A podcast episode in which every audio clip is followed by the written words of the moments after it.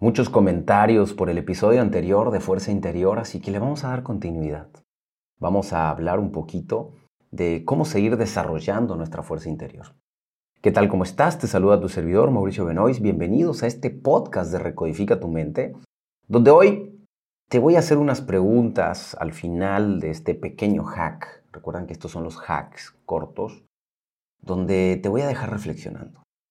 Pero primero vamos entendiendo que para crecer y desarrollar nuestra fuerza interior es necesario mirarnos a nosotros mismos, es decir, hacer introspección.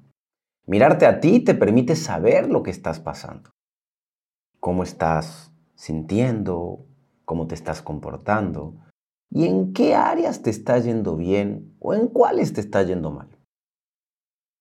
Esta mirada hacia adentro te conduce a descubrir que el interior existe una caja de recursos extraordinarios y fortalezas que ya utilizaste en alguna situación.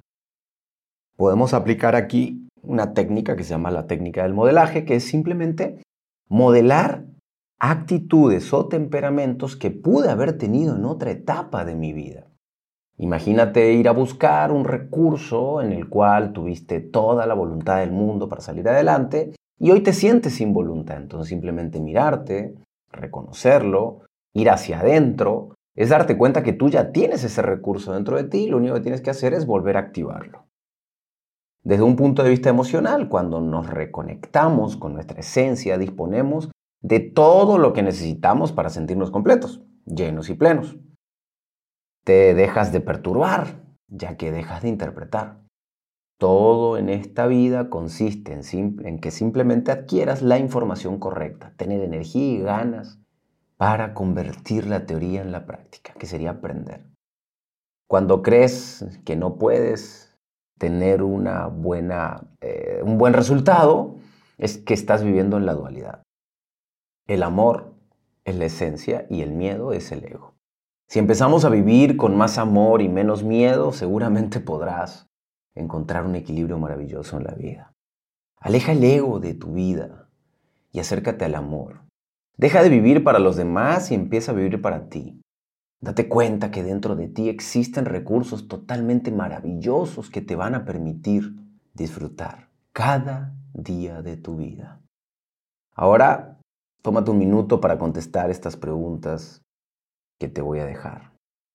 La primera es, ¿cómo te sientes cuando te mires al espejo? ¿Qué tan tímido eres? ¿Qué tan importante es para ti expresar? ¿Qué tan cómodo te sientes con tu propia piel?